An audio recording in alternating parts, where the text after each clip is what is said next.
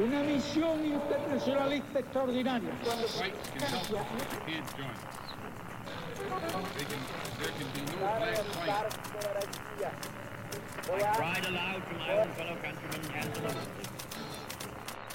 Sua rádio da história.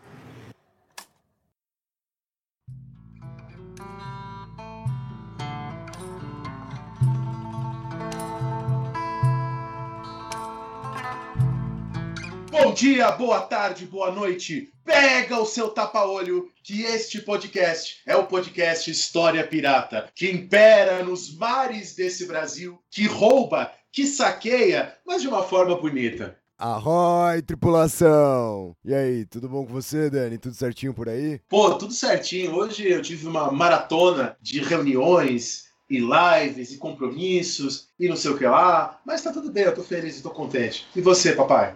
Eu tô com essa voz bem da hora, né? De quem tá dando aula de máscara, berrando inacreditavelmente para ser escutado. É bem gostoso ser professor no Brasil e tá mais gostoso ainda ser professor no Brasil de 2021, né? A única coisa que os nossos ouvintes não sabem é que na verdade eu tô achando gostoso porque eu sou um sadomasoquista, porque não é possível outra opinião sobre isso. Ô Dani, e apresenta esse nosso ilustre convidado desse navio, por favor. Não, eu estou bastante feliz com o nosso convidado de hoje, alguém que eu já queria chamar anteriormente. Ele tem um projeto já há bastante tempo na internet. Recomendo que vocês o busquem, né? O Clio, História e Literatura. Vocês encontram né, no Instagram, vocês encontram aí pela internet. Tem um podcast também muito legal que eu conheci por meio dos meus alunos. Né? Eu vi os meus alunos escutando, compartilhando. Eu fui atrás. É um podcast chamado Medievalíssimo né, para quem gosta de Idade Média, que inclusive é o nosso tema de hoje, é sobre isso que a gente vai discutir. O convidado de hoje é o Bruno Rosa. Olá, pessoas! Navegantes, já que estamos num navio, vamos chamar de marinheiros, marinheiros, navegantes. Muito obrigado aí pelo espaço, Dani, muito obrigado, Rafael. Acho que é um é um prazerzão aqui ter, ter, recebido esse convite. Vocês são o segundo podcast que eu gravo fora do, do Clio, então sintam-se privilegiados de alguma forma. Tamo no pódio, tamo no pódio, isso que importa. E esse negócio da voz aí eu entendo perfeitamente, porque ficar de máscara, a minha sorte é que a escola que eu tô dando aula, ela tem no máximo 10 alunos, por política, assim, então você consegue, você não precisa ficar lá tão alto assim, mas para quem tá numa escola mais normal assim, pode falar palavrão nesse podcast? À vontade. É de cair o cu da bunda, como dizem em alguns lugares por aí. Fallen ass. Né? Então é, é isso, né? Vamos seguindo aí, porque como disse o Rafa, ser professor no Brasil não é, não é moleza. Nossa, de jeito nenhum, de jeito nenhum. E como não é moleza, a gente, além de dar um bilhão de aulas, fazer um monte de live, a gente fica estudando, né? Em casa o tempo todo. E o que, que você tem, lendo, tem lido aí, Dani, por favor? O Rafinha sabe, eu fiquei compartilhando com ele essa semana. Essa semana eu acho que eu li eu não sei dizer se é o pior livro da minha vida, mas eu posso seguramente dizer que é um dos cinco piores livros que eu já li. É, eu fiquei impressionado, né? Eu vou explicar para o ouvinte por que, que eu li esse livro, né? A nossa vida inteira, nós que somos professores de história, né, que já trabalhamos com ensino médio e tal, a gente sabe que sempre tem uns alunos bobos que vão falar para você, professor, e o anarcocapitalismo? E a nossa tendência, quando a gente ouve alguém falar e o anarcocapitalismo, eu não sei, o escárnio, a risada, o deboche. E eu falei assim: eu vou ler os anarcocapitalistas, eu vou ver qual é, eu vou ver qual é. E eu li Não. o eu, eu, li, eu li, Bruno. Eu li o Hofbauer e ontem eu terminei de ler Democracia, o Deus que Falhou, do Hans Hermann Hope. Eu esperava, Bruno Rafinha, ler uma coisa ruim. Eu tava esperando uma coisa de bobo, sabe? De moleque criado pela avó. Eu não tava esperando nazismo, sabe? Eu não tava esperando o que eu li. Né? É, é assim, é realmente uma coisa impressionante. É impressionante. Eu vou, só pro ouvinte não achar que eu tô inventando, eu vou ler um trecho aqui. É edição do Instituto Mises, que lançou o livro, página 221. Olha o que está escrito. A civilização e a cultura possuem uma base genética. Entretanto, graças ao estatismo, a qualidade genética da população, sem dúvida, declinou. É, é, é, é assim, mais uma coisa, fall the ass, né? De cair da Mas aqui, então, a, a, minha recomendação de hoje é uma contra-recomendação. Se vocês tiverem curiosidade, não leiam. Se quiser, pede para mim que eu digo como é que é o livro, eu explico as partes. É, realmente, ele mistura umas vulgarizações de Tocqueville, ele pega o Juvenel, que é um teórico que dá para ler e, e e vulgariza e mistura com umas coisas assim bem de louco. Tem umas idealizações do antigo regime, tem um monte de erro histórico, né? Ele traz a, a, ideia de monarquia na época moderna como se a monarquia fosse patrimonialista, como se a, a, ele diz várias vezes que os reis eram donos das terras. Inclusive, eu recomendo que, no, que o ouvinte escute o nosso podcast sobre absolutismo, né? A gente tem um podcast sobre isso, dizendo que o absolutismo não é absolutismo, né? Basicamente. E, enfim, a gente discute essas coisas lá, e aí dá pra você ver como historicamente Ou é se bastante vocês, complicado. Se vocês quiserem ler uma coisa parecida com isso que o Dani acabou de ler pra vocês, lá na Sé tem uma galera que entrega os folhetos da cultura racional. Né? O, o nível de argumentação é bastante parecido. E é só um folhetinho, é rápido de ler, é tranquilo. Vendem o livro lá da cultura racional também, se você quiser. Mas o folheto eu acho que basta, eu acho que dá pra ilustrar isso bem. E você, Bruno, o que, que tem lido aí essa semana? Espero que seja.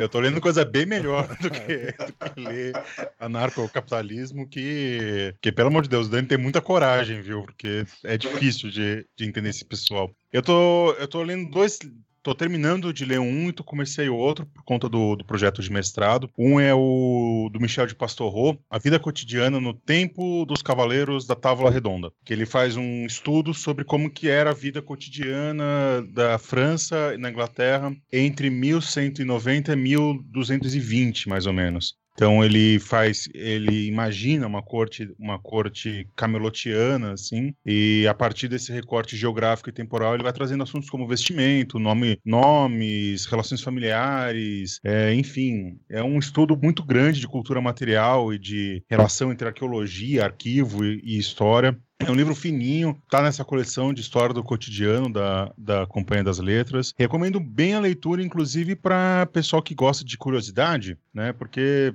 a gente sempre ouve isso, né? A gente ouve que história, ah, história tem que ser legal, tem que ser curioso e tal. E lá tem bastante, mas ele faz uma análise também por que, que os nobres comiam de tal jeito, por que os camponeses comiam de tal jeito, por que, que não tem fonte suficiente é, para estudar os camponeses e tal. E outro livro que eu comecei a ler agora, recomendação da professora Dani Galindo, lá da UFPEL, Universidade Federal de Pelotas, que ela falou que quer me tirar da, da historiografia francesa medieval, que no Brasil a gente tem um problema muito sério que a gente vai mostrar daqui a, daqui a pouco, que a historiografia brasileira ela é muito influenciada por essa historiografia francesa, principalmente a segunda e terceira geração do, dos análises.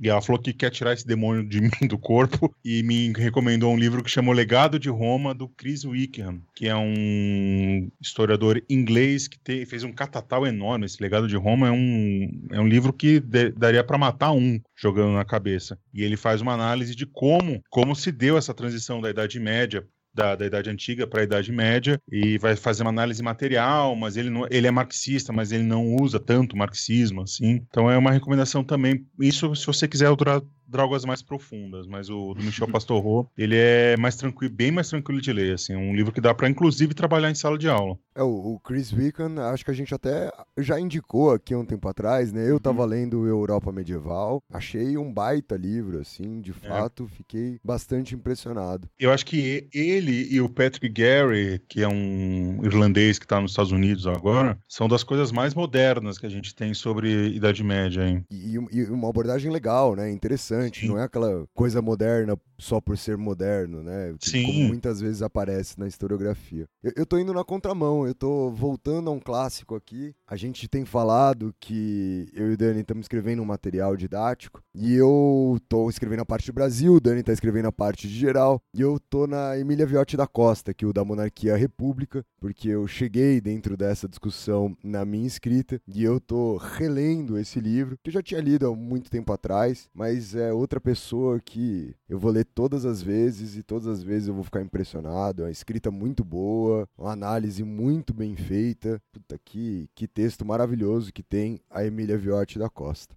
Agora, gente, para que eu possa comprar pastilhas Benalete ao final da minha aula, eu gostaria de lembrá-los a todos para ajudar o História Pirata com o nosso PicPay. O PicPay é um aplicativo desse de celular, você baixa ali no seu celular e você procura nesse aplicativo por História Pirata tudo junto. Lá você vai encontrar os diversos planos que a gente tem de financiamento, né, de apoio mensal aqui para o História Pirata. Vocês sabem que em um mês a gente acaba lançando aí pelo menos quatro a cinco programas, dependendo do mês. E a gente tem um plano de financiamento lá de quatro reais por mês, né? Que ou seja, dá menos de um real por episódio. Um real não dá mais nem mais para comprar sete belo, mas ajuda a gente demais. Principalmente se cada um de vocês que gostam do programa, que escutam o programa, forem lá ajudar com quatro conto, a gente paga todas as nossas dívidas com o programa e quem sabe dá para eu comprar a Benalete e minha voz ficar um pouco melhor para a próxima gravação. E tem uma cartinha aqui, Rafinha, tem uma cartinha Porra, de um né? 20 para você, Rafinha, para você. Não tinha tido carta esse ano ainda? É, o pessoal deu uma descansada nas férias, eu recebi uma carta aqui do um ouvinte chamado Fiuk. E o Fiuk mandou para você a seguinte pergunta: Rafinha,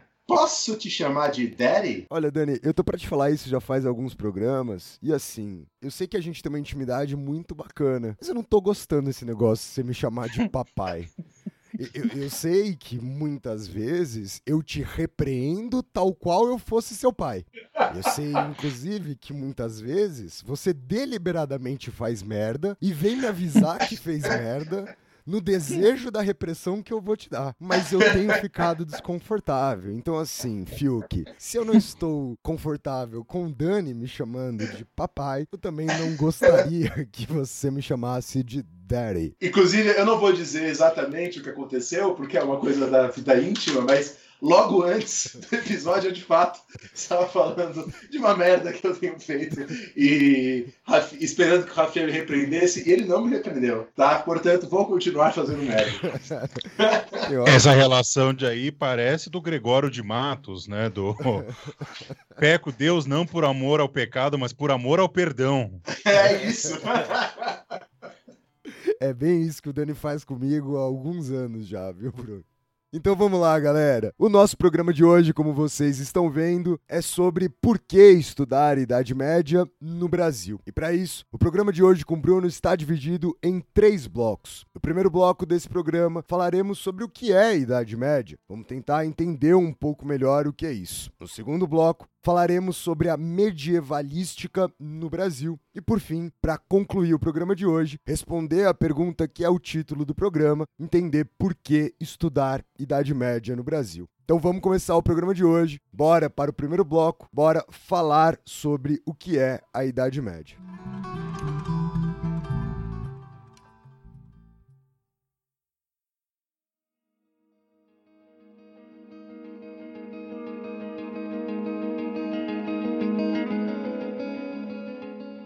Bom, Rafinha, Dani, definiu que a Idade Média é uma coisa bem complexa, né? Porque Idade Média é um período, como eu sempre começo o falando, é um período que é muito diferente tanto da antiguidade clássica e da antiguidade oriental, e assim como dos tempos modernos e da idade contemporânea. A grosso modo, a Idade Média é esse grande período histórico que vai desde o século V até o século XV. Alguns historiadores falam que ele anda mais, mais até o século XVIII, alguns chegam até a falar no século XIX, que ele tem algumas características em comum. A Idade Média, então, ele é um período, né, o milênio medieval, como ele é posto, ele é um grande período histórico em que a gente tende a estudar ele como se fosse a mesma coisa. É, a professora Cláudia Bovo, lá da Federal da, do Triângulo Mineiro, ela me apresentou um conceito que eu não conhecia, que é o conceito de temporalidades afastadas. E quanto mais afastado é essa temporalidade do tempo presente, mais a gente tende a pensar em bloco.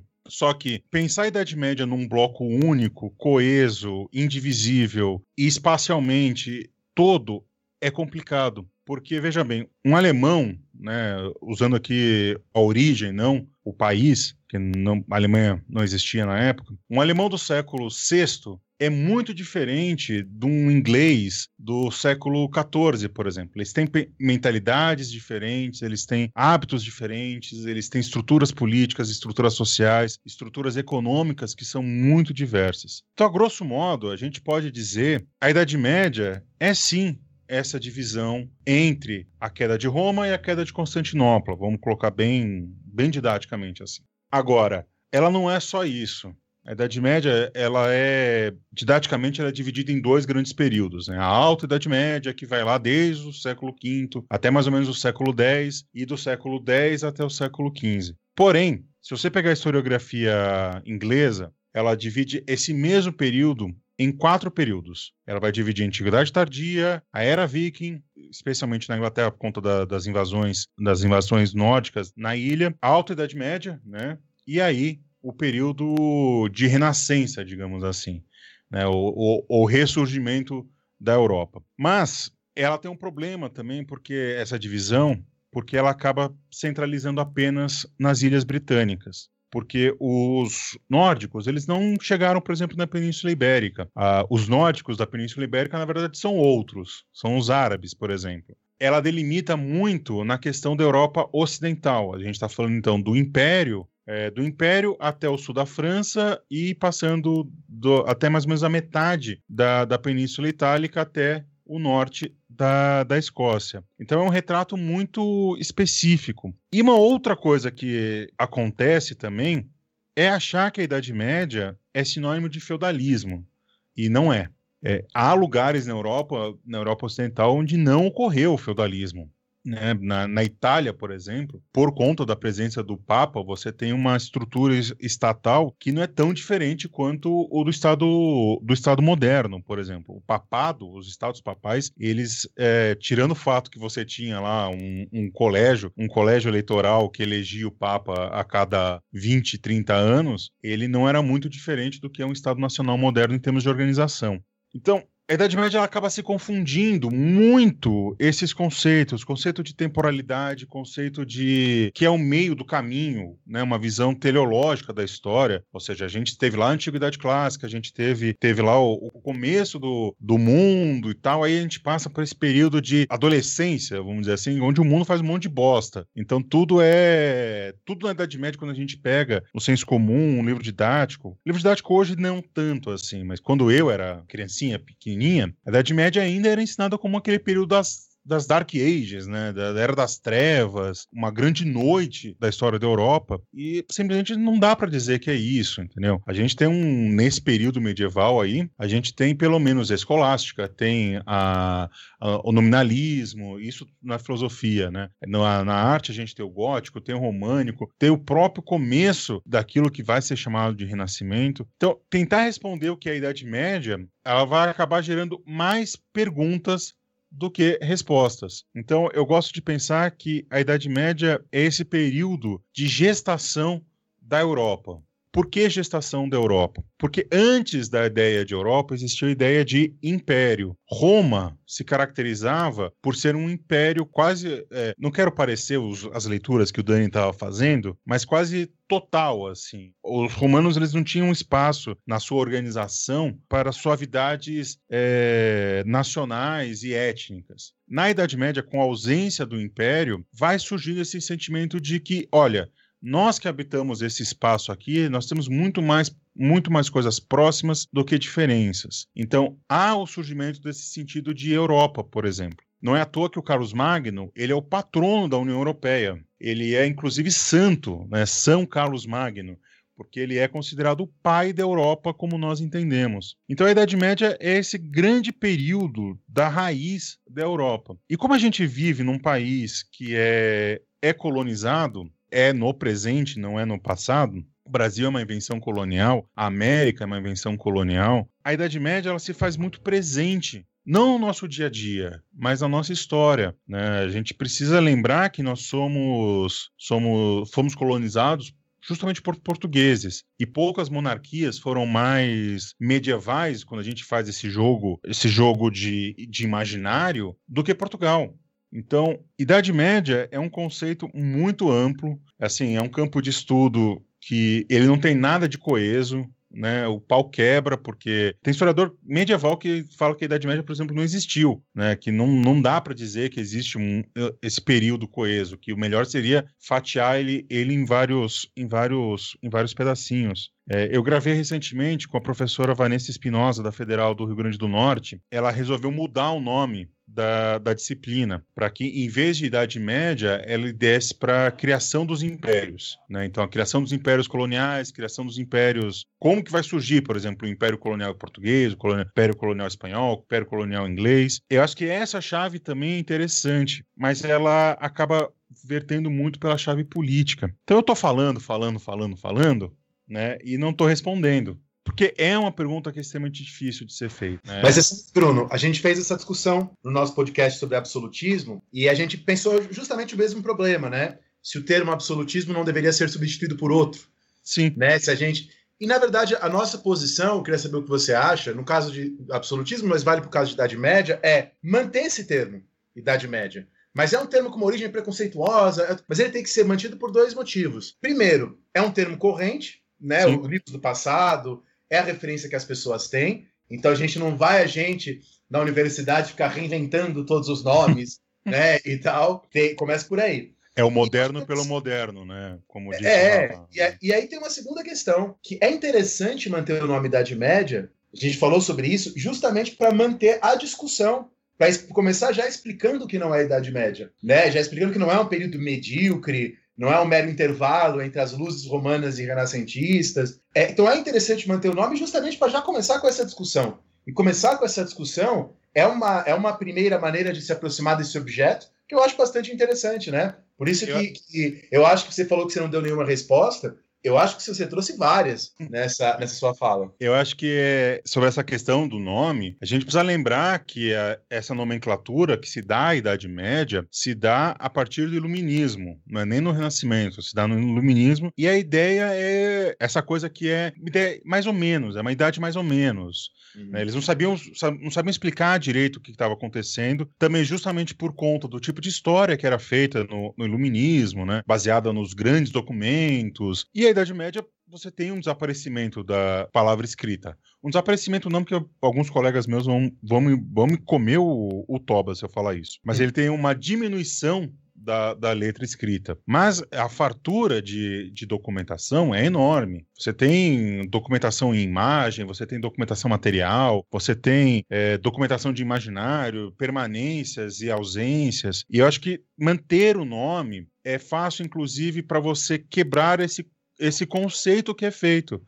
Porque hoje a gente tem, a gente acha que a gente é educado pela escola, mas a gente não é só educado pela escola. O começo do debate, ele é na escola, ele é na, na, na cultura de massa, ele é na, na rede social. Mesmo o pesquisador, ele precisa ficar, que, não quebrando, mas ele precisa, ele se depara com esses preconceitos de tempos em tempos. Esses dias, por exemplo, esses dias é muito bom, foi, foi ano retrasado. É, saiu uma nota, saiu um. Descobriram num diário de um mosteiro, né? Uma história de uma mulher que chamava Joana de Lides. A Joana de Lides era uma freira que ela se fez de morta, literalmente, ela se fez de morta para fugir do convento e como eu posso dizer em lindas palavras, desfrutar dos prazeres carnais, digamos assim. E ela foi embora e largou as freiras lá, falou que aquilo não era vida para mim, uma banana e vou, como diria Bruna Surfistinha, hoje eu não vou dar, vou distribuir. Basicamente. Por que, que eu trouxe esse exemplo? Porque quando a gente fala da mulher medieval, a primeira imagem que a gente tem é da freira, submissa,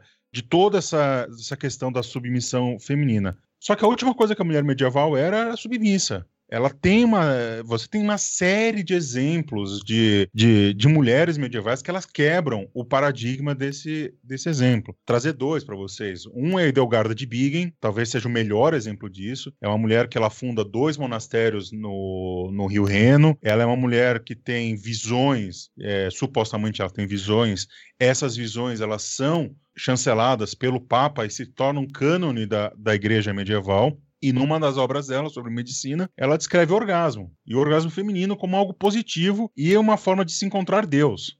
Sabe? Não é. A mulher não era, não era pouca coisa. E a outra é a Matilda de Canossa. Ela foi duquesa da, da, Toscana e é ela que encerra a querela das investiduras. É ela que pega o Papa e o Imperador pela mãozinha e fala: vocês vão sentar aqui, vão conversar até vocês é, se de, até vocês encontrarem o meio termo aí de quem vai nomear, quem vai nomear ou não os bispos e, e arcebispos do império. É, esses dois exemplos aqui, em dois campos totalmente diferentes, mostra como que esse modelo, esse modelo não só da mulher, mas o modelo de Idade Média, ele está muito distante do que, do que é a realidade. Né? Por exemplo, se falava que o camponês medieval ele trabalhava demais, mas hoje nós trabalhamos mais horas por semana do que um camponês medieval. Você tem expectativas de vida, dependendo da, das qualificativas que você tiver, que hoje são menores do que de um camponês medieval. Né? Se você colocar fatores sociais, fatores raciais, fatores é, étnicos, então, uma coisa que me deixa puto da cara é quando alguém fala assim: ah, isso aí é medieval, no sentido de ser uma outra palavra que também é problemática pra caramba, que é bárbaro, que é selvagem. E a Idade Média não tem nada disso. A Idade Média foi um período de pessoas comuns, de pessoas extraordinárias, assim como a Antiguidade foi um período de pessoas comuns, de pessoas extraordinárias, que têm as suas vicissitudes, que têm as suas particularidades. E para mim, estudar a Idade Média é fascinante, assim, é, é o quão longe a gente consegue ir. Só que o quão longe a gente consegue ir, a gente percebe, percebe quanto que ela é persistente, quanto ela na sua ausência, por exemplo, de documentação, quanto ela na sua ausência de, de documentos escritos, ela nos, nos, revela, nos revela as coisas incríveis. Por exemplo, trabalho de imagem, por exemplo, na Idade Média, pesquisa com história de imagens é fantástico.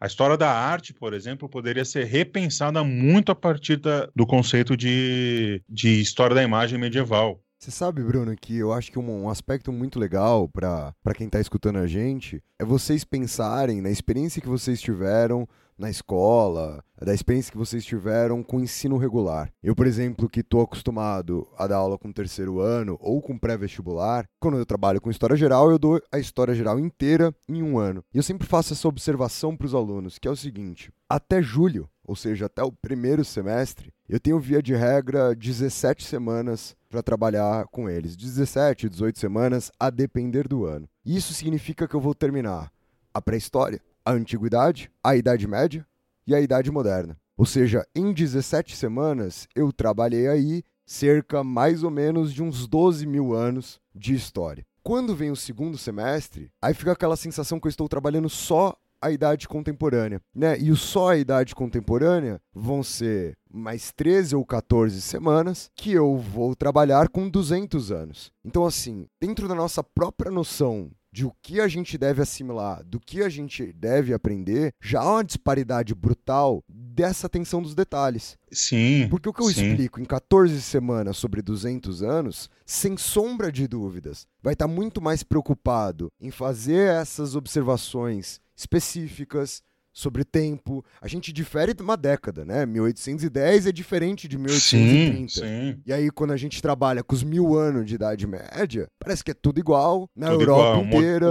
Um, um modelinho É. pré-pronto, assim. Eu tenho até essa brincadeira com os moleques. Eu falo assim: vocês entram numa paranoia, vocês acham que cai o Império Romano do Ocidente, as cidades somem, né? A Europa vira tudo mato. Aí nasce uns castelos do chão, a Abertura de Game of Thrones, É, né? a princesa grita, o dragão sai voando, e aí vocês, pronto, Idade Média. E, Não. E é, e é muito problemática essa perspectiva, né? É- essa própria construção do feudalismo que seja, ela leva 500 anos pra acontecer. Não, e você sabe que no ensino base é, é tão problemático quanto. Eu sou professor de ensino fundamental e Idade Média a gente dá em um bimestre no sexto ano, sabe? É uma coisa, tipo, você vai pegar o ensino base são quatro anos, são quatro anos, né? Sexto, sétimo, oitavo e nono ano. Então daria aí Cada, cada ano tem quatro, quatro bimestres, são 16 bimestres. Quer dizer, um 16 avos da, da história geral, digamos assim, é dedicada a esse milênio. Aí, como você falou, você pega aí, você passa seis meses falando de Revolução Francesa e de revoluções burguesas. Questão de 30, 40 anos de diferença. É claro, não daria no programa né, no, no, no, conteúdo programático, passar tudo isso que eu falei, porque também não,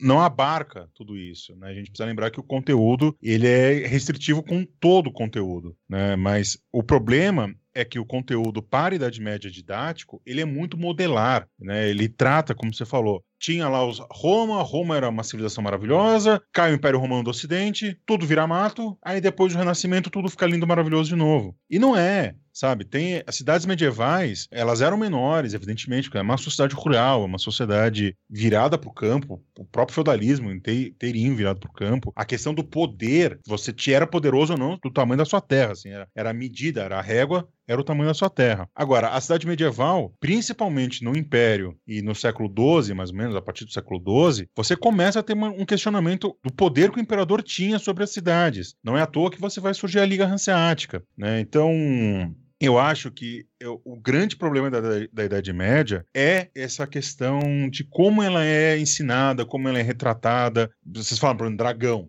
Dragão é, é um animal que, para você explicar para os seus alunos que não existia dragão, não é que não existia dragão na Idade Média, nunca existiu dragão.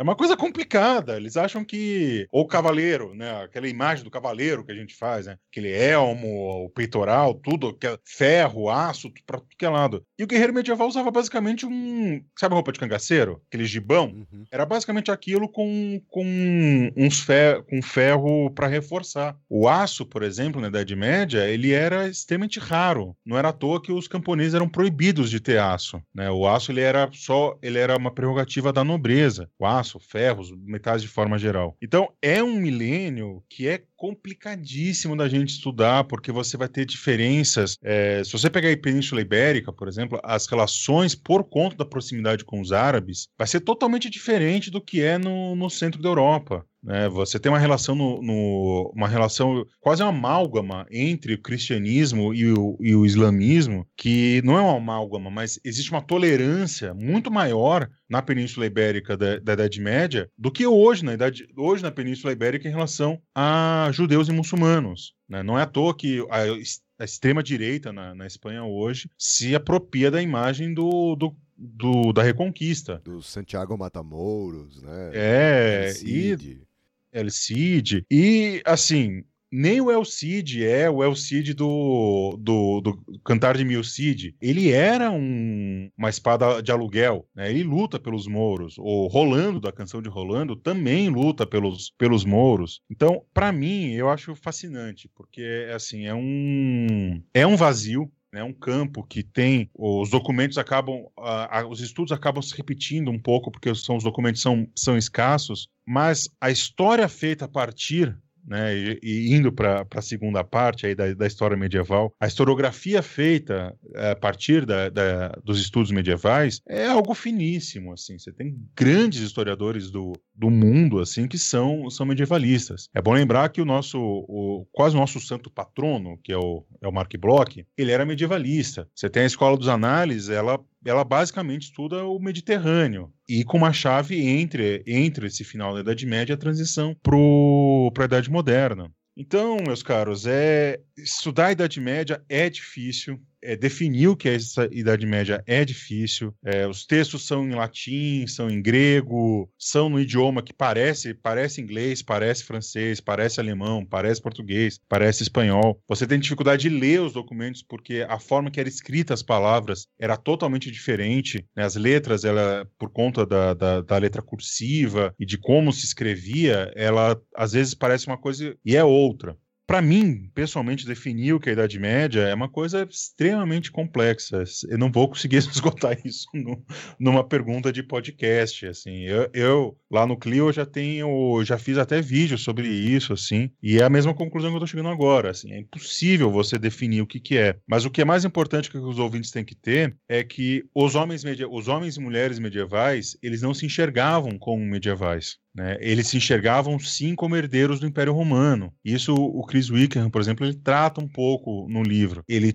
os homens e mulheres medievais eles tinham um horror ao hoje, ao odierno, né, ao moderno. Eles tinham essa coisa de querer ser carregadores desse legado romano. Não é, é eles não, não é um negativo do legado romano. É o contrário. Eles se, eles se achavam os grandes herdeiros. Não é à toa que, como aquele personagem que a gente falou, Carlos Magno, ele é coroado imperador romano quando ele vira imperador, quando ele deixa de ser rei dos, dos francos e quando ele conquista a Itália, ele vira imperador romano. Ele não é, é depois vai virar o Sacro Império. A Idade Média ela é um período que ela é muito diferente da antiguidade clássica muito diferente da Idade Moderna e, ao mesmo tempo, ela vai ter características desses dois episódios, dessas duas temporalidades. Quer deixar o medievalista puto?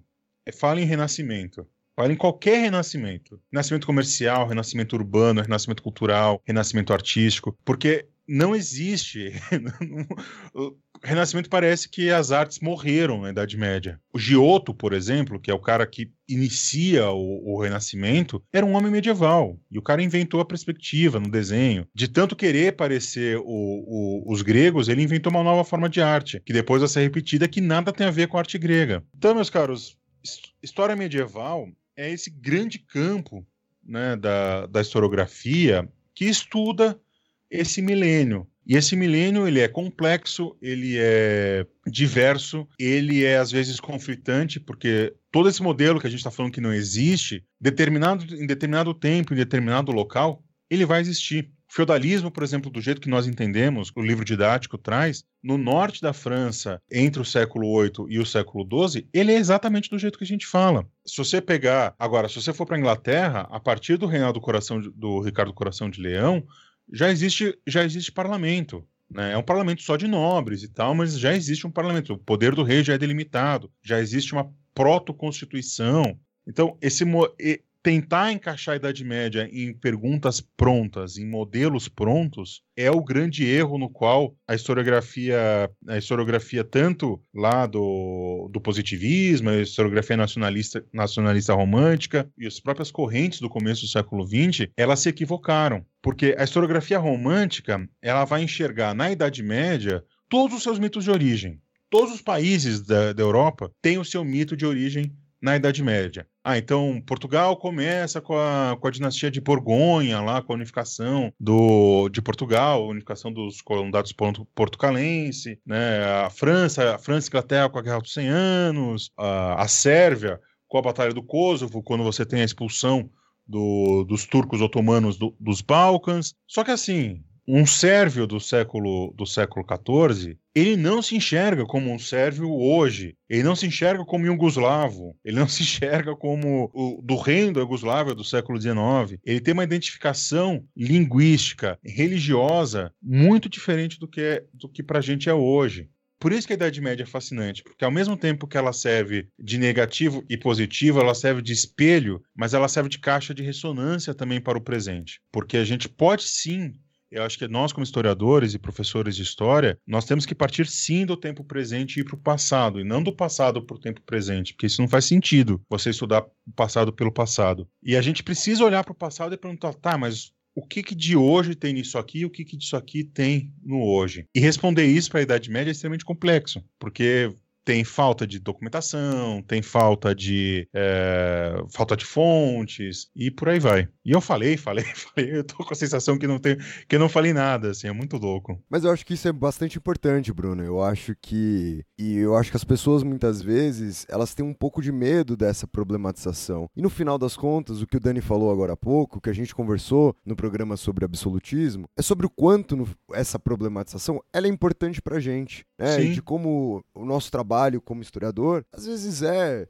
um trabalho, seja de desconstrução, e muitas vezes a desconstrução, que não é a destruição por si só, mas que é um processo de, ó, essa pecinha pode ser reencaixada, essa pecinha pode ser reencaixada. Eu acho que ele é um, um, um trabalho importante.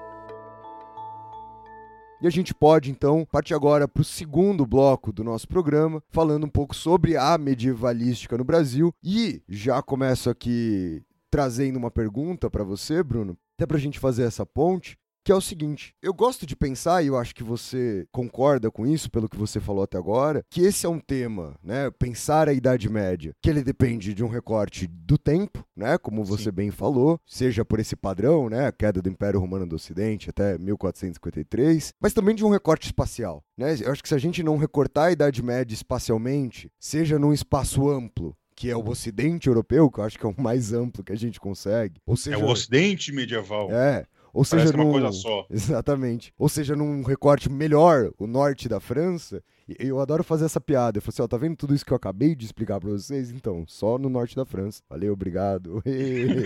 e aí a gente tem essa expansão tão grande, né? A gente vai falar sobre isso no Brasil, mas a gente adora escutar a, a Revolução Meiji terminou com o feudalismo japonês.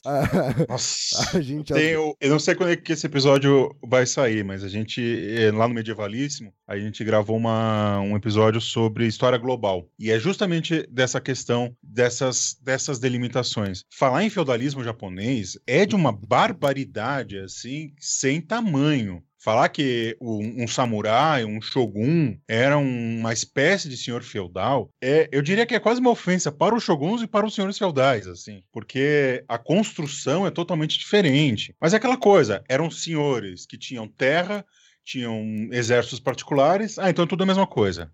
Não, não é é, esse recorte é extremamente importante para a gente fazer quando a gente faz história de forma geral. Não sei como é a faixa etária dos ouvintes de vocês, só sei a, a minha faixa etária que sou ouvinte. Mas é, eu acho que o problema para o nosso ouvinte é entender que você, quando estuda história do Brasil, você não estuda o Brasil inteiro, por exemplo. Você não pega lá desde os primeiros habitantes do Brasil até o último governo estuda tudo de uma vez. Não, é tudo delimitado. É delimitado o tempo, delimitado o espaço, delimitado o escopo de como você vai estudar. E quando se fala de, de história medieval, acaba se esquecendo disso. Né? Acaba, olha, tem um modelinho feudal, aqui ele surge com os legados romanos e germânicos, eles se misturam e viram isso aqui, e isso vai perdurar até o surgimento do Estado Nacional Moderno. E como você falou, isso é no norte da França, na região de Paris, na região da, da Normandia. Se você for para o sul da França, na região do, da Provence, na região do Languedoc, na região da Aquitânia, isso já não tem um mínimo sentido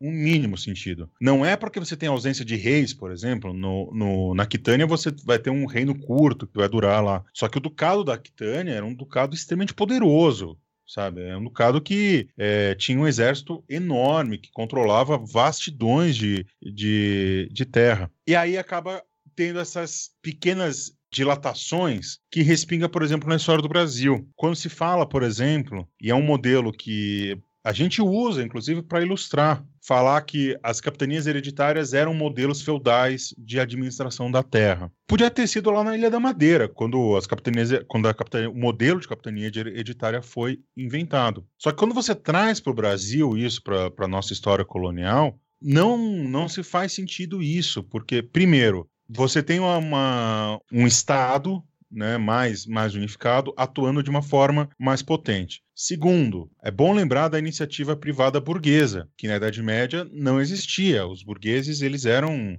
pequenos comerciantes, pequenos artesãos, e nesse período já de transição, eles já, já haviam ascendido socialmente, já haviam ficado mais poderosos. Então, só por conta dessas, dessas duas ausências aí, digamos assim, uma, uma presença e uma ausência, já dá para cair por terra. E quando a gente fala de, ah, por que, que eu vou estudar Idade Média no Brasil? Existiu Idade Média no Brasil? A resposta é sim e não. Não, porque a gente está fora do escopo temporal e espacial também. Só que as reminiscências medievais são presentes até hoje. A historiografia é um pouco mais contemporânea não gosta do termo feudal, prefere o termo senhorio do que eu tenho o termo feudal. E essa mentalidade brasileira, tão bem descrita pelo Sérgio Buarque é, de patrimonialismo, de machismo, de, é, de autoritarismo, que são características que estão no senhorio. Então, Portugal tenta, quando faz o, o, o sistema colonial, tenta implementar aqui no Brasil uma espécie de senhorio. Eu Só gosto, que é, Brasil... eu gosto, inclusive, Bruno, eu, eu, eu por acaso uma das, dos motivos que me fez perder a voz hoje, exatamente relacionado a isso. No Les Betel, né, no, no volume 2 do História da América Latina, ele define as capitanias hereditárias de um jeito que eu acho que é bacana. E ele fala assim: a instituição das capitanias hereditárias derivava do modelo de senhorio português. Exatamente. E é isso, né? Então, assim, não, não é falar que é a mesma coisa. É não. falar que, obviamente, há um pé ali dentro para que sejam construídos alguns aspectos que vão tomar uma vida própria. Não dá, não dá para negar que a, existe uma, uma relação e existe uma, uma ligação entre a ideia de senhorio e a ideia de capitania hereditária, por exemplo. Mas são coisas diferentes. Sim, com certeza. Não é porque uma coisa, não é porque uma coisa nada tem bico que é um pato. Pode ser um ornitorrinco. Uhum. Não é, não é porque o Iron Maiden copiou o J Quest que é a mesma coisa, não é, gente? Peraí, peraí, peraí, peraí, desenvolve, vai. Você vai ter, você vai ter que desenvolver agora, porque eu tenho certeza que as pessoas ficaram minimamente curiosas aqui. É, porque todo mundo sabe que a grande inspiração do, do Iron Maiden foi o J Quest, foi foram as canções do Rogério Flauzino. É, foi numa uma mesa branca, assim, ele sentou, o Steve Harris sentou numa mesa branca, assim, teve uma mediunidade futura, assim, né? Baixou o Rogério Flauzino nele, do futuro. Primeiro caso de mediunidade futura da, da música. Eu não posso falar muito porque eu aprendi muita história com Iron Maiden, viu? Por incrível que pareça, o jovem, o jovem Bruno Metaleiro aprendeu muita história com Iron Maiden. Depois percebeu que era um pouco problemático o jeito que eles, que eles tratavam a história. Né? Mas eles deram a curiosidade, né? Assim Sim. como o Rafinha, por exemplo, começou a gostar do, de história devido, devido ao J Quest, né? Aquela música fácil, extremamente fácil. Caramba, cara. Nossa senhora, Dani. Ao terminar o processo, programa, depois me fala o que você usou, né? Porque eu tô cansado. De repente, é um uso recreativo aí pode me entreter nessa sexta-feira à noite. Mas você sabe que a, a, essa chave da curiosidade vou entrando aqui rapidinho. É extremamente importante, porque eu brinco com, com todo mundo, assim, que o que me levou a estudar história foi Indiana Jones. Porque assistindo Indiana Jones, eu falei, eu quero ser arqueólogo. Porque o Indiana Jones é arqueólogo, eu quero fazer isso que ele faz. E aí não tem curso de arqueologia no Brasil, né? Aquela, essa beleza né?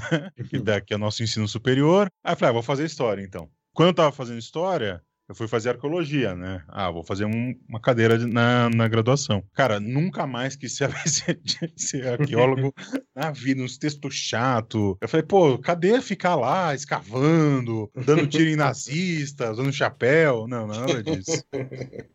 E o que me levou, e o que me levou a gostar de Idade Média é um outro filme que é mais problemático ainda, que é o Coração Valente.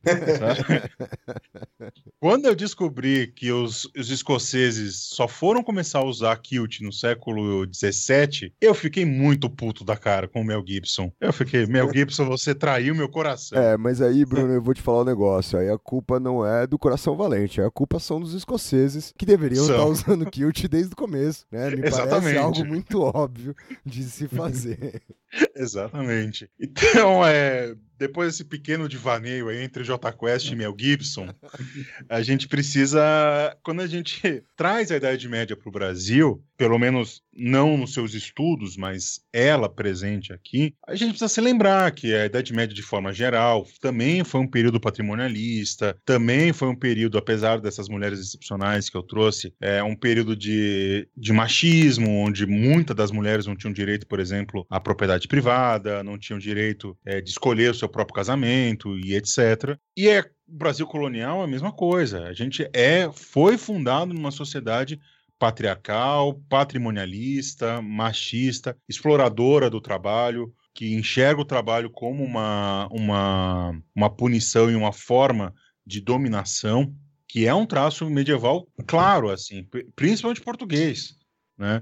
Essa coisa do português, é, esse ócio que o português traz para o Brasil era uma coisa que já na Idade Média existia isso. O, a, grande, é, a grande função da nobreza era, primeiro, não fazer nada, e segundo, guerrear.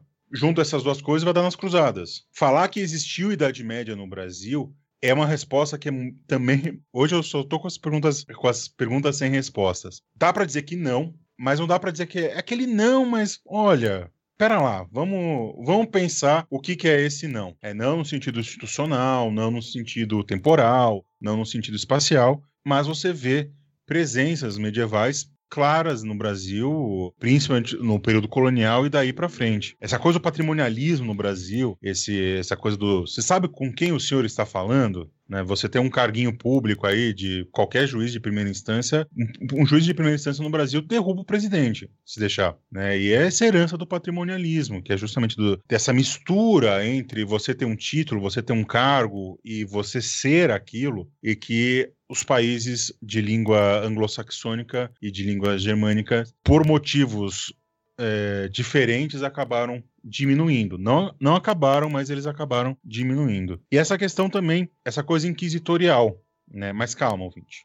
Né? Inquisição é moderna, ela não é medieval. A Inquisição medieval, ela estava preocupada com os de dentro da igreja, não com os de fora. Então era para ver se você professava a, a fé da forma da forma da fé cristã, é, se você acreditava na Trindade, na Virgindade de Maria, etc, etc, etc. Essa é, Inquisição que vai queimar judeu, vai queimar, vai queimar bruxa, vai perseguir, é, vai ser desculpa para escravizar índios, desculpa para a escravização do, dos africanos, essa sim está na é a Inquisição moderna. Só que a Inquisição ela é um traço de mentalidade que você precisa a toda hora provar quem é você, por exemplo. Você a toda hora precisa ficar provando o que você está falando. Olha o número de documentos que a gente tem. A gente tem RG, CPF, carteira de trabalho, é, saudosa carteira de trabalho, né? carteira de motorista, título de eleitor, uma série de documentos que a todo instante, quando você tem uma relação com o Estado, você precisa provar quem você, quem você é. Essa é uma relação que a Inquisição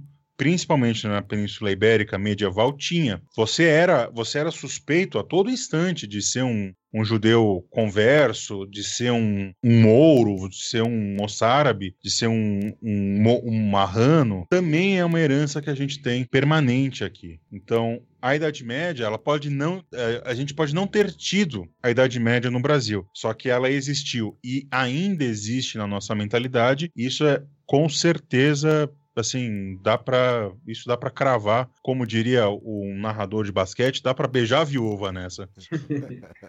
Inclusive, né, uma coisa que eu sempre lembro os alunos é, por exemplo, as ordenações filipinas, né? A, a vigência das ordenações filipinas como um código jurídico no Brasil vai ser até a criação do Código Criminal em 1830. E aí, quando você pega as ordenações filipinas para ler, e eu, eu gosto muito desse exemplo, as ordenações filipinas estabelecem a fofoca como crime. é. é. E fofoca é. ser crime é um traço completamente atrelado a uma jurisdição pautada na moral, né? É uma Sim. jurisdição pautada numa moral católica, numa ideia religiosa das leis, do que deve e o que não deve ser feito. Como o Bruno muito bem está apresentando, essas coisas vão se prolongar inevitavelmente. Eu acho que quando você vive num espaço em que fofocar é crime até 1830, eu acho nada mais natural quanto a gente gosta de fofocar hoje, né? Porque. E se acabar tá... a fofoca, acaba com a história. Porque o povo que gosta de fofoca é historiador. É, parece que você tá sempre cometendo aquele pequeno delito, né, cara? Sabe? É. E aí dá aquele prazer dos pequenos delitos. Então, é, é, esse exemplo das ordenações filipinas é um, bom, é um bom exemplo, porque as ordenações filipinas, elas são claramente inspiração é, carolíngia, por exemplo. Né? É, o, é o Filipe II é, se inspirando no Carlos Magno, e se inspirando porque ele está num contexto de, de, de Sacro Império Romano.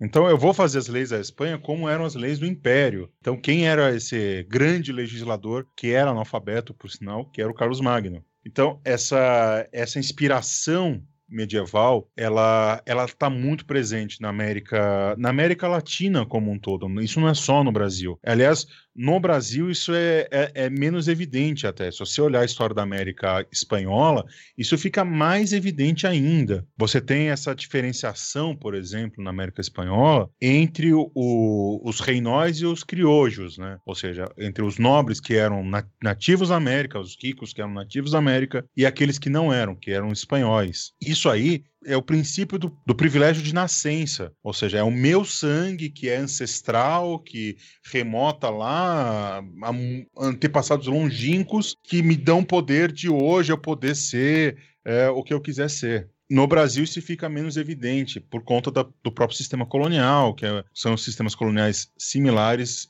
porém diferentes. E eu recomendo muito, principalmente para nós professores, a gente ter uma cabeça muito aberta com a Idade Média. Porque a gente tem isso, né? A gente pega, ah, isso aqui, isso aqui cai pouco no vestibular, isso aqui tem pouco na apostila. Então eu vou meio que passar vou passar passando assim, né? Então eu vou, vou passar daquele jeito. É assim, se, se o colégio que você tá te dá essa liberdade, aprofunda um pouco mais, porque é um ótimo exemplo de você trabalhar com essas temporalidades e vai dar para seu para nós e principalmente para os estudantes que eles têm uma dificuldade muito grande hoje em dia, que é a ideia de consciência histórica lá do John Huston. Né, do Ian Husen, que é essa dilatação do tempo, é você perceber que algo é muito distante temporalmente de você. Para os meus alunos, quando eu falo para eles que algo é muito distante temporalmente, sei lá, Grécia Antiga, eu falo, então, meu avô ele teve aula lá com Sócrates, com Platão, com Aristóteles. Para ele, o meu avô, que não tem 100 anos e essa distância temporal, é a mesma coisa. E a Idade Média ela serve para também na, no livro didático, né, no, no conteúdo, serve para te dar essa dilatação, porque você tem muita coisa visual da Idade Média hoje que você consegue perceber. Você tem construção, você tem a ideia de dessas representações, do imaginário, e é constante. Então, dá para trazer isso para a sala de aula, dá para trazer isso para o nosso dia a dia enquanto professores e fica show de bola. Então, acho que é bom, Bruno. Acho que a gente fez uma bela de uma discussão aqui sobre esse aspecto dentro do Brasil. Então, a gente fica com o nosso segundo bloco por aqui e a gente passa para o terceiro bloco, que é o título desse programa, tentando entender por que estudar a Idade Média no Brasil.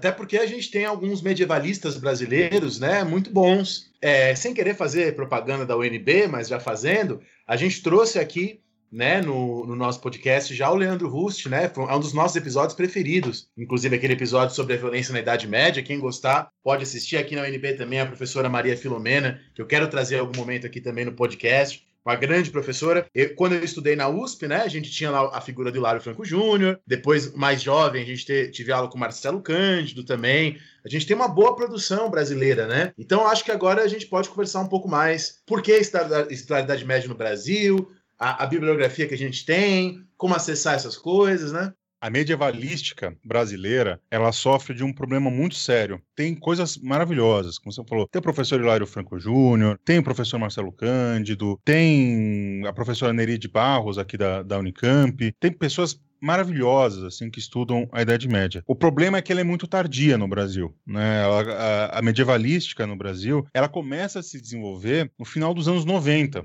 Por que isso? Porque o modelo anterior de você é, ser professor universitário de história, o concurso, você não fazia concurso para sua área, você fazia concurso para a universidade. Então, às vezes, você tinha, era muito raro você ter um professor que tivesse acesso aos documentos, aos livros, aos, aos estudos medievais pegava uma pessoa, né, uma pessoa X, um professor X, olha, você vai, vai lá e vai dar medieval. Como mudou a partir do final dos anos 90, com a estruturização, principalmente do CAPES e da, e da CNPq, você passa a ter uma, cada vez um rigor maior. Né? Então, estudar a Idade Média no Brasil, hoje, todos os grandes departamentos de história têm um, um professor é, de medieval. Aqui no estado de São Paulo, que é de onde eu estou falando, você tem, por exemplo, no campus da Unesp, em Assis, você tem o maior maior depósito de documentos medievais da América Latina. Então, lá, se você quiser ir, tem uma documentação, você pode ir, tá microfilmado, tem, você tem acesso, dependendo do documento, você tem até acesso a ele físico. Você tem na, você tem diversos laboratórios de pesquisa espalhados pelo Brasil. O, ma, o maior deles é o LEME, que é o Laboratório de Estudos Medievais. Que inclusive está fazendo um podcast muito bacana, né? muito bom, os estudos medievais. Recomendo muito, assim, um trabalho muito bem feito deles. Tem diversos núcleos, tem núcleo no, na, na USP, tem núcleo na Unicamp, tem núcleo na UFMG, tem núcleo na, na UFRJ,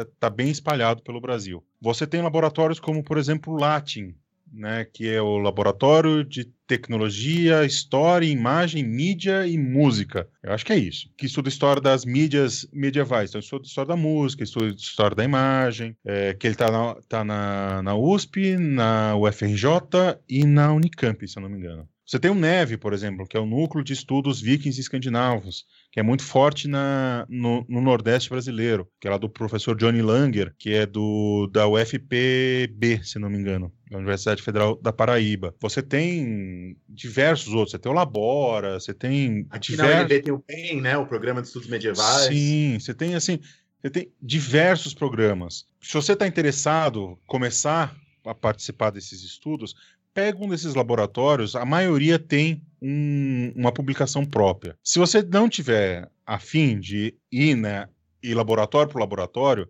procura a revista Signum, da ABREM, Associação Brasileira dos Estudos Medievais, né, que aí reúne, uma associação que reúne todos os, ou, ou boa parte dos medievalistas, e ela faz uma revista semestral que chama Signum. Tem na internet, tem fácil acesso, só procurar lá, vai para o site, acesso gratuito, download do PDF, lindão, você bota no celular, no tablet, no computador, imprime, sei lá eu como que você quiser fazer, e começa a interagir. E assim, a medievalista, a medievalística no Brasil, ela é muito diversa, ela estuda os mais diversos assuntos.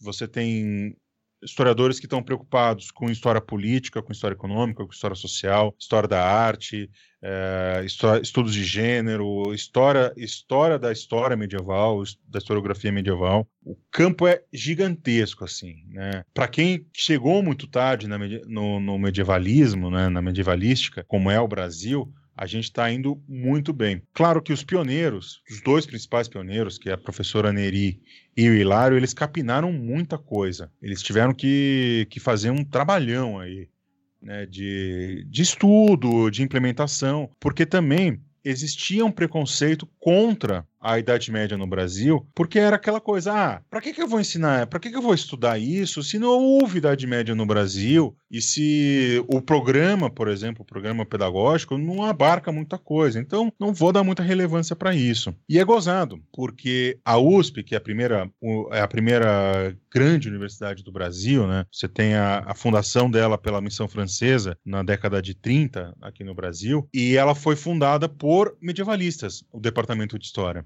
Um dos fundadores é o Brodel, mas você tem um, um, corpo de medievalistas que veio da França fundar o departamento. E, ao mesmo tempo, você tem uma, uma negligência em relação a esses estudos. Eu acho que vale muito a pena pesquisar sobre a Brem, pesquisar esses laboratórios todos. Começa pelo Leme, que é o mais é o maior e, e você consegue identificar outros. E aí vai para cima. E acho que eu acho que é, é, é a partir daí que a gente faz estudos acadêmicos. Agora, se você não é acadêmico, e você está se perguntando, você ouvinte principalmente mais novo, que está na escola, está no, no, ensino médio, está no ensino fundamental, e fica se perguntando, por que, que eu tenho que estudar isso? Faz uma reflexão do que a gente falou até aqui. As raízes do Brasil, as raízes mais profundas do Brasil, estão no nosso período colonial. E as raízes mais profundas do nosso período colonial estão no, no período medieval português. Então, para entender a origem do Brasil, a gente tem que entender essa origem medieval aristocrática portuguesa, o patrimonialismo. Da onde que ele surge? Surge da, do Estado português tentar cooptar a burocracia para a sociedade de cortes. Então você, é, você dá uma importância para benefícios e privilégios muito além do que deveria ser. E isso é transposto para a América. A gente precisa lembrar que essa relação entre ricos e pobres é uma relação impregnada do, da relação portuguesa, onde o rico ele se apropria do, dos, dos poderes e o pobre fica lá trabalhando, ralando, ralando, ralando e só se fode. Não é muito diferente do que era na Idade Média e do que é hoje o, naquele livro lá que eu falei no começo do programa, ele mostra que a diferença entre um camponês e um nobre do que comiam era muito. Era, não era tão diferente assim. A principal diferença era a ausência de carne. Né? Os camponeses comiam menos carne do que os nobres. Mas um camponês rico, um camponês que conseguisse, é, sei lá, ter uma terra muito fértil e conseguisse fazer algum tipo de troca e tivesse, conseguisse com isso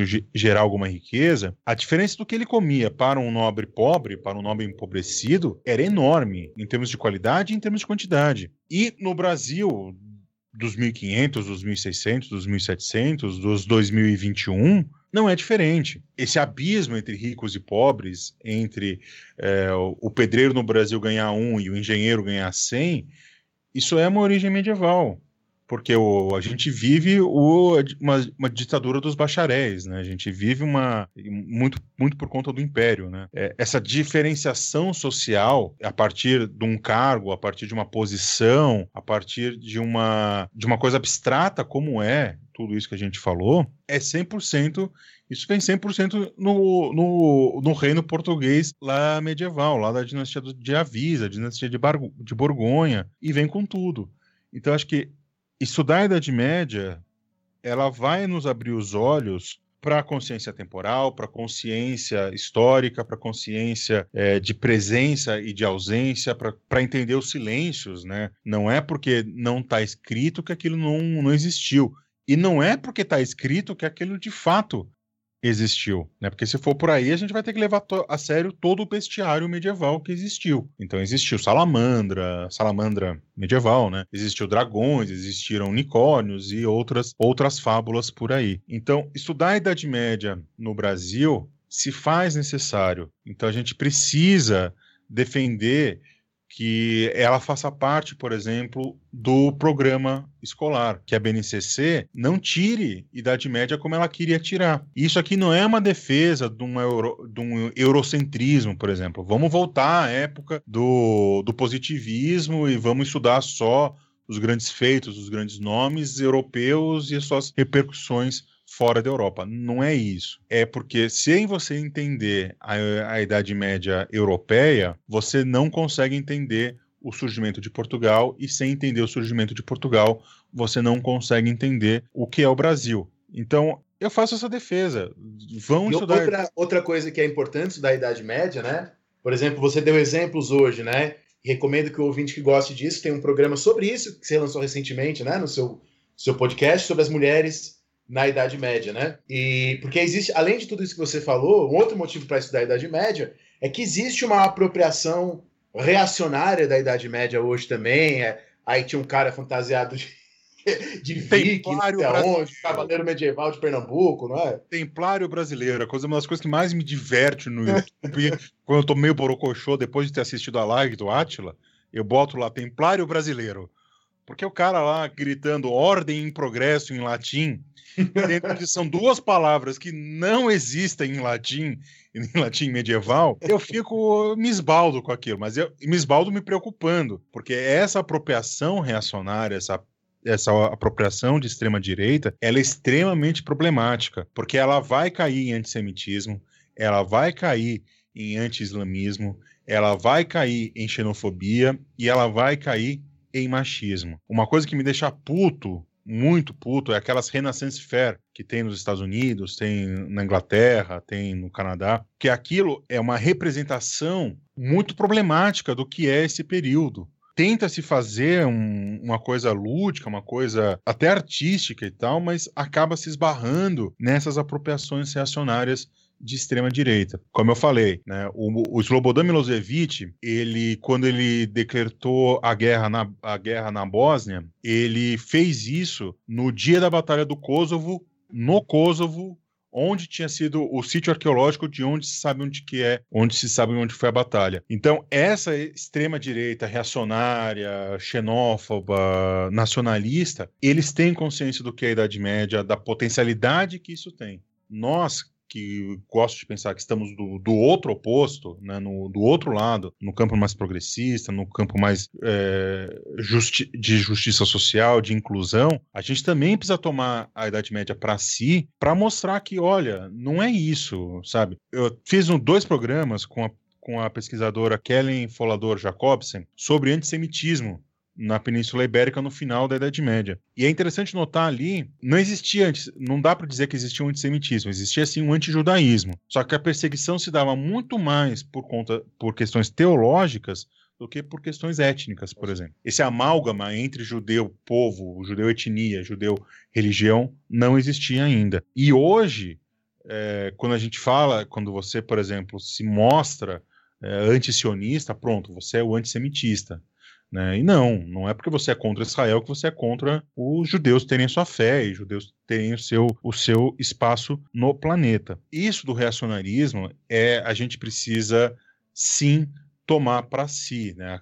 acabar, não deixar na mão dessa gente. Né? É bom lembrar que uma das organizações mais reacionárias do Brasil, as duas organizações mais reacionárias do Brasil, que são os integralistas e a TFP, eles se usam de imagens cruzadas. O, a TFP até hoje eles se vestem como cavaleiros cruzados. É divertidíssimo isso, só que perde a graça. é divertido para mim, que eu sei o que é a Idade Média, eu sei quem é essa gente e tal. Mas um estudante que esteja mais desavisado, uma pessoa que esteja mais desavisada, que não teve acesso a essas problematizações, vai olhar para aquilo e vai achar que Idade Média é um antro de reacionário. E até Sabe mesmo que isso- porque, Bruno, e eu acho que a gente até posso, eu vou fazer um convite aqui ao vivo para você, para a gente voltar a ter um- uma outra discussão relacionada a isso, mas como no meio de tudo isso, a Idade Média ainda tem que lidar com aquilo que a gente chama de fantasia medieval, né? Sim. E, a, e a- e a fantasia medieval, e aí o Dani brincou com a história do Iron Maiden, você lembrou da história do Iron Maiden, ele é um bagulho muito atraente. Sim. a- a coisa do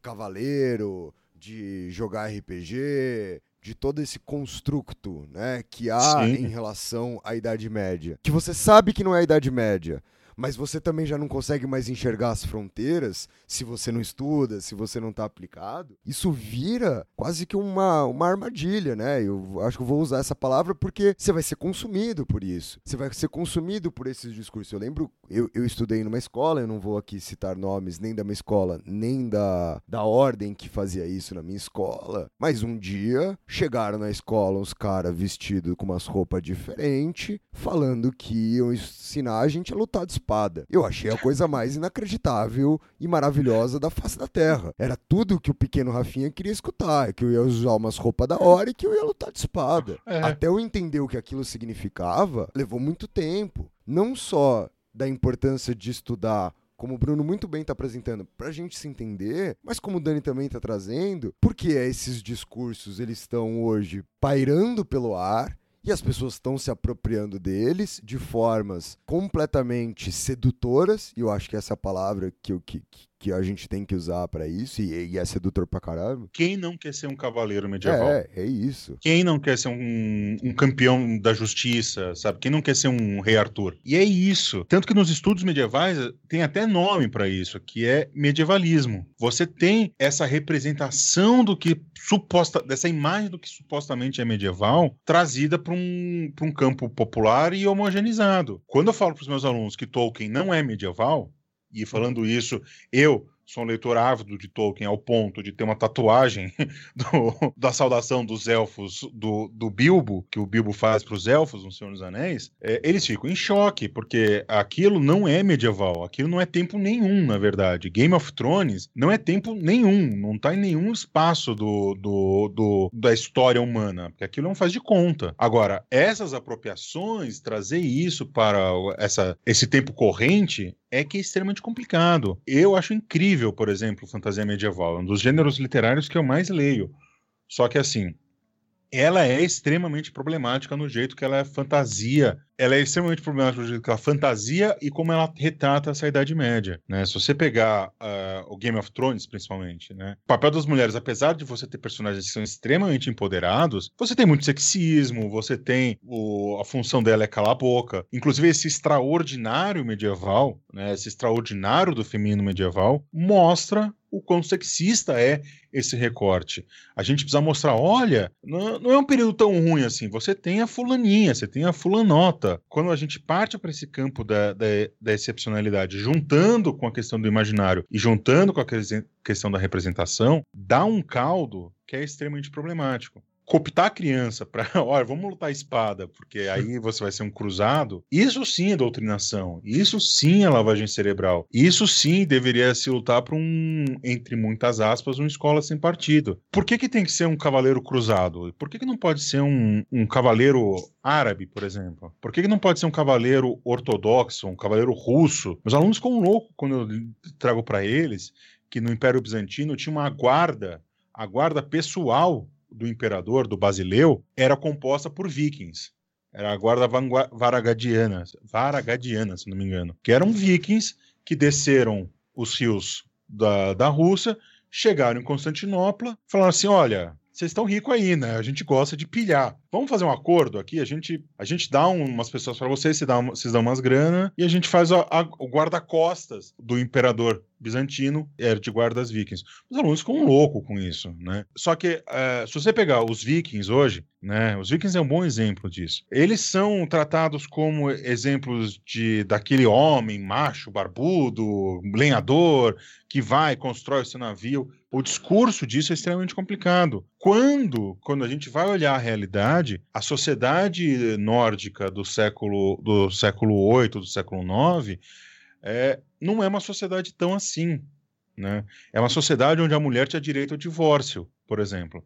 Era uma, uma sociedade onde a mulher tinha direito a, a ir para o campo de batalha, coisa que na, no Ocidente medieval não existia. Você tem é, é uma sociedade onde ela está muito mais preocupada em sobreviver da terra do que guerrear. É, meu pai, por exemplo, ele estava assistindo, ele tá numa onda que ele assistiu Vikings e agora está assistindo The Last, Vi, The Last Kingdom. Ele tá nessa onda Viking. E aí ele chegou e perguntou assim: Bruno, como é que os Vikings desapareceram? Eu falei: eles não desapareceram. Eles encontraram o que eles queriam, que é uma terra minimamente fértil para viver.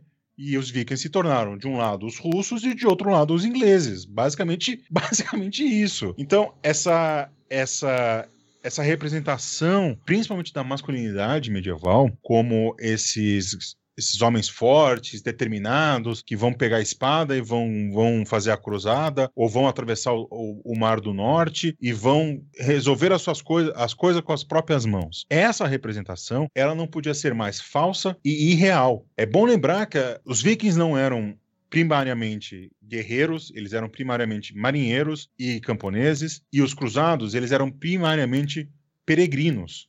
A cruzada ela surge como uma, uh, antes de mais nada, como um, movimento, como um movimento de peregrinação. Ela nada tem a ver com sair matando, sair matando muçulmano pela frente. E também, como o Leandro falou uma vez numa conversa que a gente estava numa banca de TCC, é um movimento que nada tem de imperialista, é, na verdade, Não. uma periferia da, daquele mundo atacando o centro, né? Que era o, o mundo islâmico, o mundo bizantino. Não se me corrija se eu estiver errado. Exatamente. E também não é aquela leitura marxista de ah, os, os, árabes. É, as cruzadas serviram para matar gente, né? É, os árabes estão no meio do caminho entre a rota é. comercial, então a gente precisa livrar, precisa livrar isso para a riqueza poder gerar. Não, não, não, explica. Não explica, por exemplo, por que, que na, nas primeiras cruzadas, tanto ortodoxos quanto católicos lutaram juntos. E depois eles passaram a estar em lados opostos, porque passa a ter uma divergência de mentalidade. Então, essas apropriações medievais todas essas que a gente trouxe. A fantasia, o, o viking de Osasco, o cavaleiro cruzado brasileiro, né?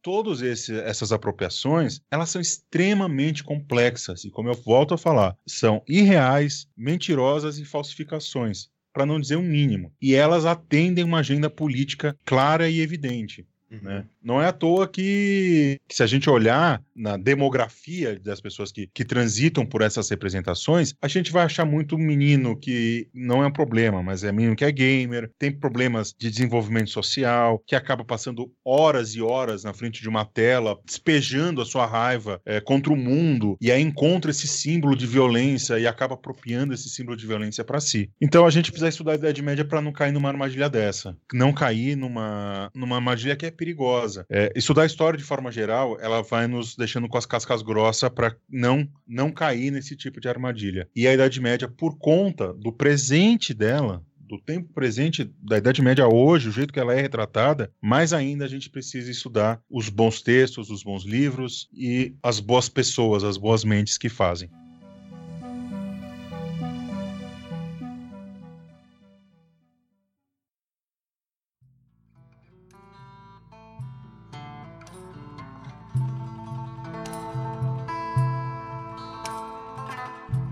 Bruno, perfeito, cara. Queria agradecer demais aí pela sua Imagina. participação no programa de hoje. E eu aceito o convite. Viu? Não, e vamos, vamos fazer essa discussão de fantasia vamos. medieval aqui. Eu acho que a gente. Um tema muito bom que dá é Idade Média em, em videogame. Porra, show. E essa discussão de violência e não violência e tal, é, daria pra dar, dar um caldo bacana vamos, também. Vamos, tá, tá, já tá marcado aí. Pode ter certeza. Cara, prazer te conhecer. Muito obrigado. Prazer conhecer Valeu. pessoalmente. Faz seu jabá aí, manda ah, como a galera vai te seguir, como o pessoal pode te acompanhar. Pra... Acompanha o Clio, né? A gente tá no. É, se procurar, na... procurar em todas as redes sociais, a gente tá lá em Clio História e Literatura. É, a gente tem nosso site, cliohistorialiteratura.com. A gente tá no YouTube. A gente faz podcast, faz vídeo, faz texto. Que não sou só eu, né? São, são mais pessoas. Hoje, é, hoje que a gente aumentou o grupo, a gente está em quase 12 pessoas. Então dá para dá pra ter dá para ter um podcast de história, um de história medieval, um sobre muse- museologia e um de comentário político. São os quatro, os quatro podcasts que a gente produz. É, a gente produz conteúdo de história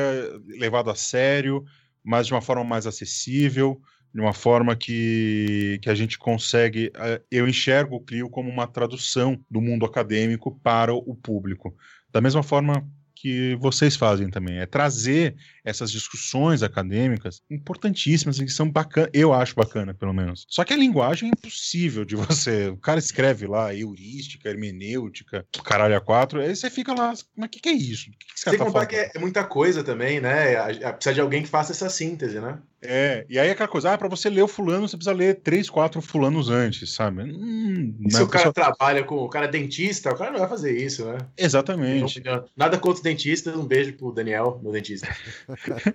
E é bom lembrar que o nosso, como eu falei, o nosso santo patrono, Mark Bloch, no Apologia da História, que é o Novo Testamento da nossa profissão, ele fala que se a história tem alguma função, ela, ela pode nos servir. Se, ela não serve- se a história não serve para nada, ela vai servir para nos divertir. E acho que e história precisa ser divertida. Não divertida no sentido de ser brincadeirinha, né? ser Boa. bobo, Isso é lúdico. entretenimento, né? Não é pra ser Tem entretenimento. Você pode ter um divertimento intelectual com ela. Então dá pra você juntar a J Quest, Iron Maiden e Idade Média. Né? Exatamente. Dá pra juntar. E é isso. Procura lá o Clio, aberto a todas e todos. A gente conversa com todo mundo. conversa até com esse pessoal que o Daniel leu aí. Esse texto maravilhoso. Só não é melhor. Só tem um texto do Instituto Mime, do Instituto, é, é, Instituto Mises. Mises, que chama O Socialismo Imperial, né? Que fala Ah, sim, sobre que o Império o, Romano caiu por causa do socialismo. o caráter é socialista do Império Romano. Aquilo É bizarro. é, é- olha, é, é um chá de. é um suco de reacionarismo, assim, e da visão deturpada que se faz. É, o problema não é nem reacionarismo, né? A gente tem uns historiadores muito bons de- que são de direita, né? A gente tem, é, nesse período, então, da antiguidade, na idade. Sim. O problema é que é ruim, é que tá errado aquelas coisas, são. Equivocadas, né? Tocqueville, por exemplo, é um dos caras que melhor, melhor escreveu sobre a Revolução Americana, sabe? É um dos Sim. caras que melhor pensou o, o surgimento dos Estados Unidos. A Era um cara. A gente cita o Kozelik aqui várias vezes, né? Pois é. Constantemente É. estamos falando sobre o Kozelik, sobre a obra dele. Então, não é uma Boris questão... Fausto. Boris Fausto, que é um Super apoiador super tucano. Dizem que o Mas José ele não é Moreira. só isso, né? Ele é um cara É, super intelectual, vai muito além disso, né? o José Moreiro de Carvalho dizem que ele, que ele votou 17 nas últimas eleições, né? Dizem, não, não sou eu que vou afirmar, também não sou eu que vou não afirmar, mas, Mas é importante a gente falar isso pro ouvinte, né? Sobretudo quem, quem já é da área de história sabe disso. Mas que a gente lê todos esses caras, recomenda, usa como base para os nossos trabalhos. O nosso problema não é o posicionamento político. É claro que tem alguns posicionamentos políticos que são intoleráveis, né? Claro que tem limites.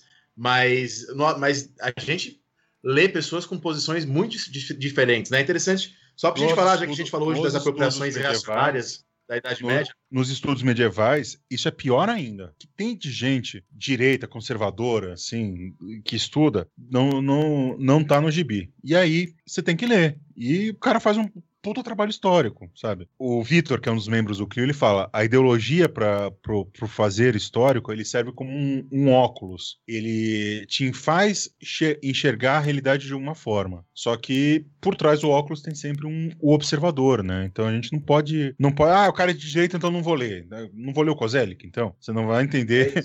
Você não vai entender o Renascimento, basicamente. Eu, no caso de Roma, a gente tem o, o Paul Vane, né? Por, né, por exemplo, que é um dos autores mais lidos. É, lê. Mas não lê, lê porcaria, mas entenda que você tá lendo É. porcaria. Qualquer coisa que vocês lerem, leiam com uma vista crítica, leiam com atenção leiam com rigor, e eu acho que é isso que a gente defende aqui o tempo inteiro, né? Que é, como o Bruno falou, essa história bem feita. É uma história rigorosa, que é uma história criteriosa, que é uma história questionadora, que é uma história que traz esse senso crítico. É isso, galera. Muito obrigado por quem escutou a gente até aqui. Não esqueçam de seguir a gente no nosso Instagram, no arroba História Pirata. Não esqueçam também de comentar lá no post de hoje, que está divulgando esse episódio, o que vocês acharam desse programa. Conversa lá com a gente, a gente tenta conversar com vocês por lá. É isso, gente. Tamo junto. Valeu por quem escutou a gente até aqui e até o próximo programa. Falou, pirataria!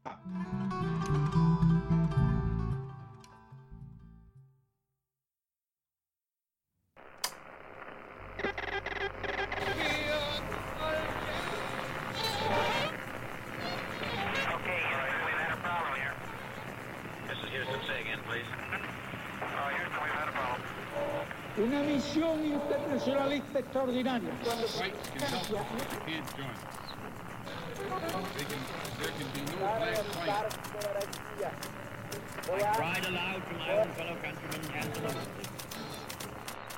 Sua rádio da história.